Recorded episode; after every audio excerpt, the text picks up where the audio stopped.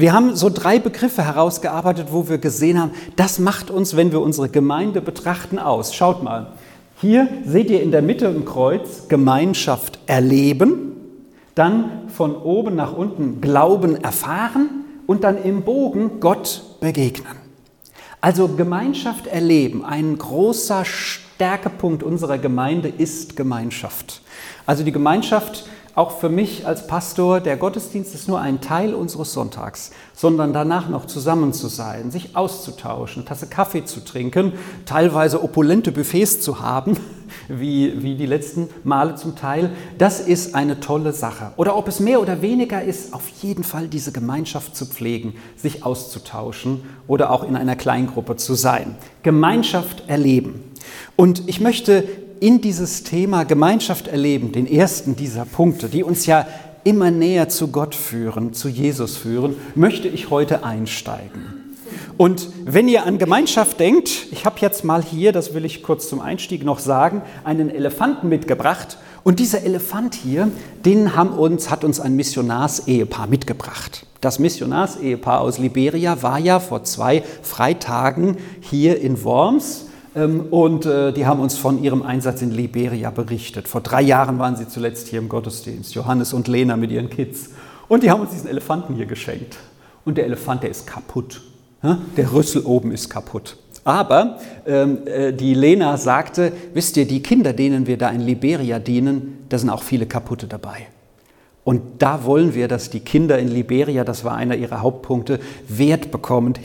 Denn in diesem Land in Afrika haben die Kinder keinen Wert, im Normalfall keinen Wert. Die sind da, aber die, mit denen spielt man nicht, die lässt man, wer weiß wie, irgendwie äh, äh, dahin leben, aber man investiert nicht in sie. Und äh, deswegen haben wir diesen Elefanten gekriegt, uns daran zu erinnern, Gott liebt und macht auch etwas aus dem, was nicht perfekt ist oder vielleicht sogar kaputt ist. Also ich stelle uns mal diesen Elefanten hier an unser Opferkästchen zur Erinnerung auch an die Missionare, die wir unterstützen, wozu Johannes und Lena mit ihrer Familie gehören. Und mit ihnen hatten wir Gemeinschaft. Und wir haben auch mit ihnen Gemeinschaft und mit den anderen Missionaren im Gebet natürlich. Und wisst ihr, wenn wir an Gemeinschaft denken, dann denkt ihr vielleicht als erstes an Gemeinschaft miteinander. So, Gemeinschaft wird ja auch gepflegt im Fußballverein, beim Brettspielen, bei wer weiß, was man macht. Gemeinschaft gibt es auch im Studium, Gemeinschaft gibt es mit den Nachbarn und so weiter. Aber was macht denn die Gemeinschaft aus, die wir als Kirche, die wir als Gemeinde leben? Und damit möchte ich heute einsteigen. Denn die Gemeinschaft, von der wir sprechen heute und die uns als Gemeinde ausmacht, ist nicht nur eine Gemeinschaft von Menschen. Dann wären wir nämlich arm dran und bräuchten keine Gemeinde zu bauen oder als Kirche zusammenzukommen, sondern Gemeinschaft, die wir haben, ist Gemeinschaft mit Gott. Mit einem, der nicht sichtbar und doch da ist. Deswegen ist auch Gemeinschaft in einer Gemeinde für manche so etwas Seltsames. Brauche ich das? Muss ich das? Es ist vertane Zeit. Sonntagmorgen kann ich was anderes machen, mindestens ausschlafen weil diese, die, diese Dimension nicht im Blick ist. Aber wenn wir uns dafür öffnen, dass Gott der Mittelpunkt unserer Gemeinschaft ist und auch der, die das Motto hier vorne ist, Gemeinschaft erleben, dann heißt das nicht nur, dass wenn wir danach im Kaffee zusammensitzen, ihr mich erlebt. Ich kann ja ganz toll zu euch sein, jetzt nach dem Gottesdienst. Ne? Ich kann ja so sein, dass ihr sagt, boah, ist der super. Und wenn ich zu Hause bin, schlage ich vielleicht meine Frau. Könnt ihr fragen, ob ich es wirklich mache? Sie lacht, okay, ich mache es nicht. Aber wisst ihr, Gemeinschaft miteinander haben wir nur für eine gewisse Zeit. Aber sie ist so wertvoll und sie ist auch Gott gewollt. Und ich möchte uns mal einen Vers vorlegen, vorlesen, äh, den Gott zur Gemeinschaft sagt. Er steht im ersten Korintherbrief, im ersten Kapitel, also ganz am Anfang vom Korintherbrief, aber in Vers 9. Da heißt es, treu ist Gott, durch den ihr berufen wurdet, in die Gemeinschaft mit seinem Sohn Jesus Christus, unserem Herrn. Das heißt, wer zu einer Kirche kommt, wer zu einem Gottesdienst geht, der ist schon ein Stück berufen in diese Gemeinschaft, auch wenn er vielleicht noch ein Stück außen steht. Und der der uns da hineingerufen hat, auch mich mal hineingerufen hat, das ist Gott. Das ist Jesus Christus.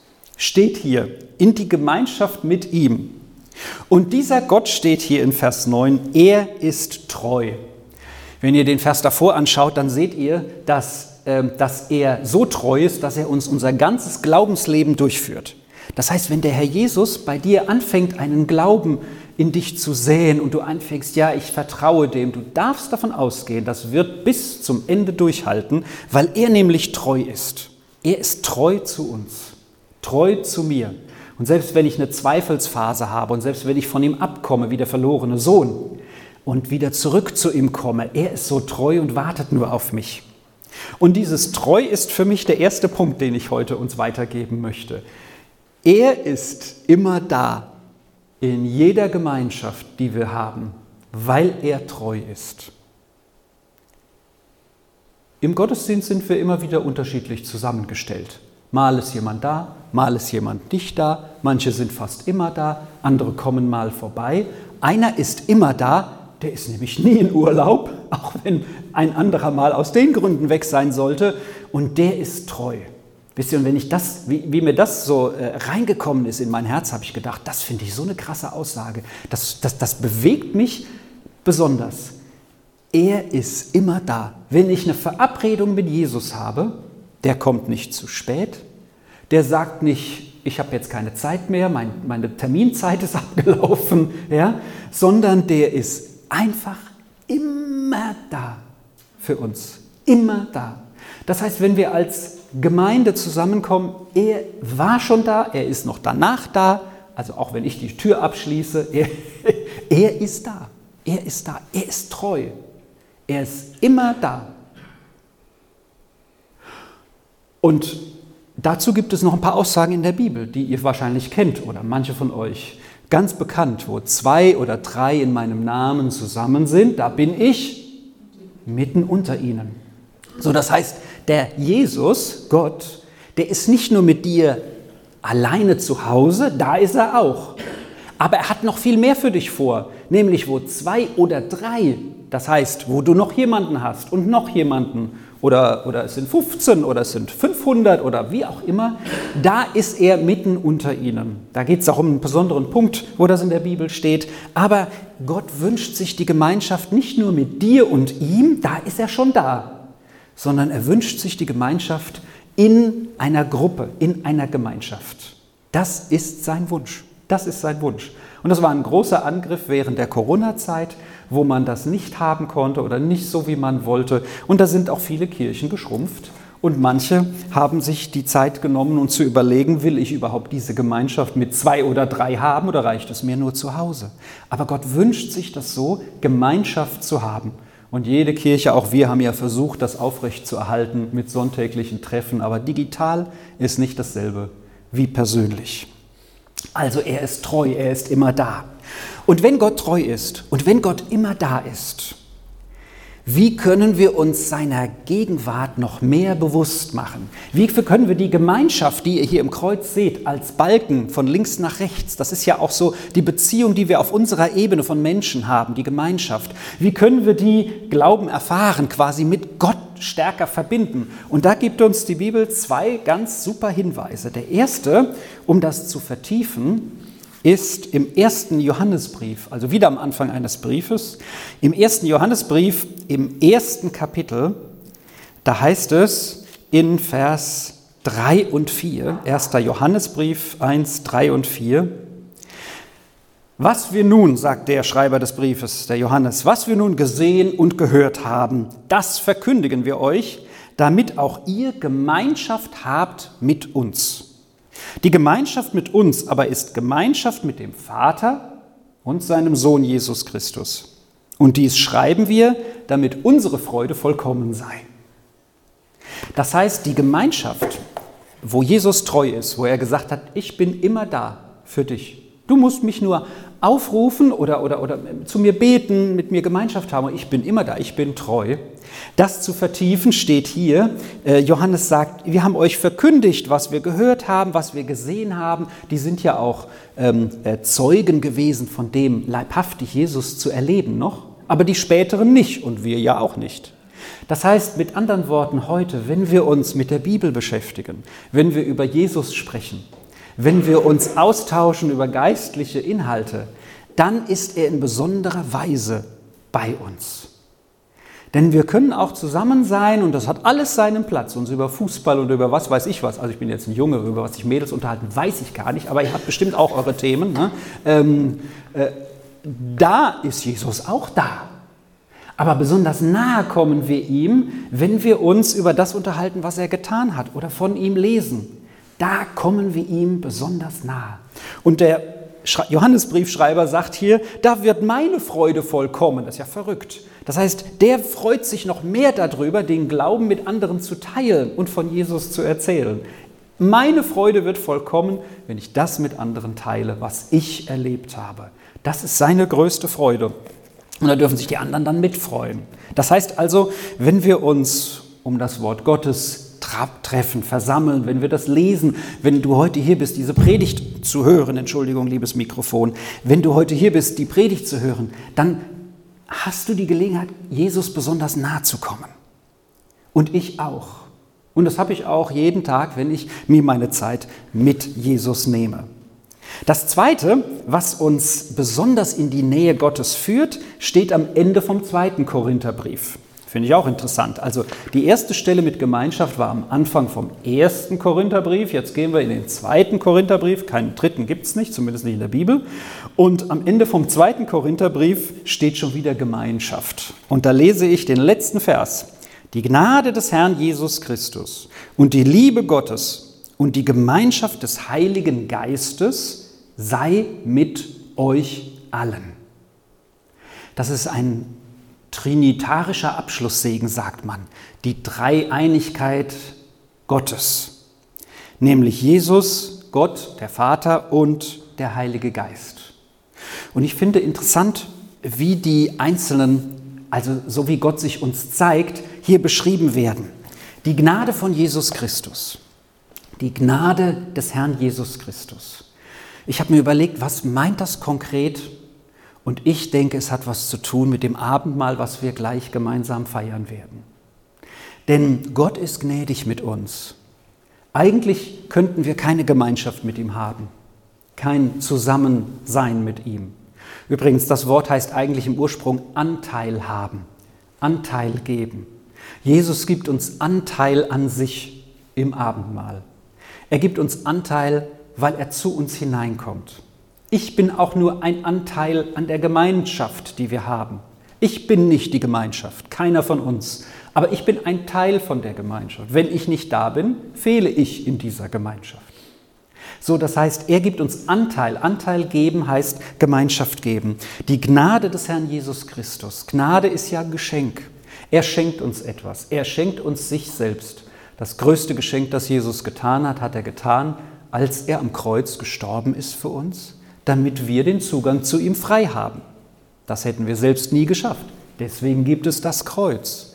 Deswegen ist er zu uns gekommen, das ist dieses Glauben erfahren, das ist dieses, wo Gott in unsere Welt kommt, damit wir mit ihm Gemeinschaft haben. Kriegen wir selbst nicht hin, hat Jesus in seiner Gnade als Geschenk uns gegeben. Und daran erinnern wir uns gleich im Abendmahl. Dann die Liebe Gottes. Das hat Gott, der Vater im Himmel, aus Liebe zu uns getan. Die Liebe Gottes gilt jedem Menschen, jedem Menschen, dem Schlimmsten, dem von Gott entferntesten und dem, der Gott ganz nah ist, ganz gleich. Seine Liebe ist so, wie wenn wir Kinder haben und ähm, äh, wir hatten mal früher einen Eltern-Kind-Treff in meiner vorigen Gemeinde und dann fragte ich mal eine Mutter, ähm, die das zweite Kind bekam, sag mal, äh, wie machst du denn das eigentlich jetzt? Liebst du das zweite Kind mehr als das erste oder machst du dich mehr Sorgen um das zweite als um das erste oder wie ist das? Dann sagte sie irgendwas mit, ich teile das jetzt auf. Ne? Beziehungsweise es ist dieselbe Liebe, die du im Normalfall empfindest. Die Bibel weiß das, aber auch nicht alle Eltern das so empfinden. Deswegen heißt es, selbst wenn eure Eltern euch etwas Schlechtes geben, Gott gibt euch das Beste. Und selbst wenn eure Eltern euch das Beste hier auf Erde geben, er gibt noch Besseres. Und das ist das der Heilige Geist. Und das ist der dritte Punkt. Er gibt den Heiligen Geist denen, die ihn darum bitten. Und hier steht als drittes die Gemeinschaft des Heiligen Geistes. Und das ist jetzt die Größe, über die man eigentlich dann wieder gleich aufhören muss zu predigen, denn der Heilige Geist, den können wir nicht festhalten, den können wir nicht irgendwo in den Käfig sperren. Der ist Bewegung. Geist heißt auch Wind, heißt auch, also gibt es ein alttestamentliches Wort Ruach, im Neuen Testament Pneu, also Pneu ist französisch, ne, wir sind ja hier nicht so weit weg von Frankreich, das ist der Luft, der Reifen, ja, der mit Luft gefüllt ist. Das heißt, der Heilige Geist ist Bewegung. Und die Gemeinschaft des Heiligen Geistes, der Heilige Geist ist es, der die Gemeinschaft mit ihm erst möglich macht, dass wir ihn erfahren. Und das ist etwas, das liegt an jedem von uns. Wisst ihr, der eine kann da sitzen und berührt sein, vielleicht zittern, schwitzen, weil er die Gegenwart Gottes spürt. Und daneben, der spürt gar nichts. So hat mir schon mal ein Ehepaar erzählt. Ne? Ja, sie war total berührt und er gar nichts. Oder was umgekehrt? Naja, auf jeden Fall äh, ist es unseres, wie wir sagen, Jesus, ich öffne mich für dich. Wir dürfen alle das Abendmahl empfangen. Es ist das, was ähm, Jesus uns anbietet als das gebe ich für dich. Du sollst das im Glauben annehmen. Er tat das für dich. Aber ich möchte mich immer öffnen und offen sein für das Wirken des Heiligen Geistes. Und weil der Geist sich nicht in einen Käfig sperren lässt und so unterschiedlich ist, wirkt er bei dir anders als bei mir, so wie unsere Persönlichkeit auch ist. Aber er ist es, der uns in die Gemeinschaft mit Gott führt. Die Gemeinschaft des Heiligen Geistes, der Gegenwart Gottes, sei mit euch allen. Und darum dürfen wir beten. Und so schließe ich ab mit dem ersten Korintherbrief, Kapitel 10. Da ist vom Abendmahl im Zusammenhang mit Gemeinschaft die Rede. 1. Korinther 10. Kapitel ab Vers 16. Der Kelch des Segens. Hier haben wir kleine Kelche oder Becher. Der Kelch des Segens, über den wir den Lobpreis sprechen. Ist das nicht Teilhabe Anteilhabe, also Gemeinschaft. Ist das nicht Gemeinschaft am Blut Christi? Das Brot, das wir brechen, ist es nicht Teilhabe, Gemeinschaft am Leib Christi? Weil es ein Brot ist. Und ich vermute mal, als du das Abendmahl vorbereitet hast, war es eins und du hast dann mehrere Teile draus gemacht. Ja, also Sonja hat das für uns schon vorbereitet. Vielen Dank. Sind wir die vielen ein Leib? Ein Leib. Denn wir alle haben Teil an dem einen Brot. Jesus, Gott stiftet die Gemeinschaft. Und er ist treu, er ist immer da, er fehlt nie. Amen.